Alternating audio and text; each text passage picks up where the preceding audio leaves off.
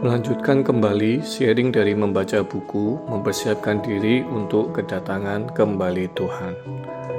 Tuhan Yesus akan datang kembali dalam beberapa aspek. Aspek pertama, Tuhan datang seperti pencuri. Aspek kedua, Tuhan datang kembali sebagai mempelai laki-laki. Dan aspek yang ketiga, Tuhan datang kembali seperti petani yang menuai tuayannya.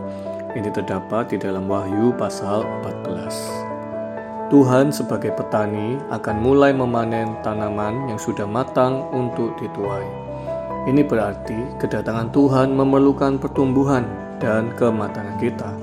Selama kita belum matang secara rohani, kita akan memperlambat kedatangan Tuhan. Untuk hal ini, hanya menyatakan Tuhan Yesus cepatlah datang tidaklah cukup Kematangan kita bukanlah masalah keberuntungan, melainkan pertumbuhan. Karena itu, kita harus memperhatikan kecepatan pertumbuhan kita.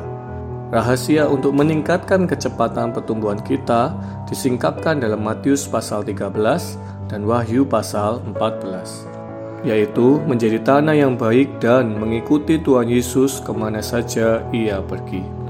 Saya terberkati Selama ini saya hanya mempelajari nubuat atau tanda-tanda tentang kembalinya Tuhan.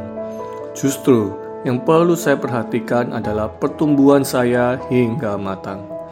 Karena seberapa cepat Tuhan akan kembali tidak bergantung pada Dia, tetapi pada diri saya, apakah saya mau bertumbuh atau tidak. Sungguh, saya berdoa Tuhan, tunjukkan semua batu di dalam hatiku dan galilah batu-batu itu. Ya Tuhan, keluarkan semua semak duri, cabut segala sesuatu yang menghambat pertumbuhanmu di dalamku. Oh Tuhan, beriku kerelaan dan ketaatan agar ku bisa mengikuti ke mana saja Engkau pergi. Sobat berkat, mari kita juga sama-sama berdoa. Kita semua perlu berdoa Tuhan Yesus, oleh rahmat dan anugerahmu, buatlah aku tumbuh lebih cepat untuk mempercepat hari kembalimu.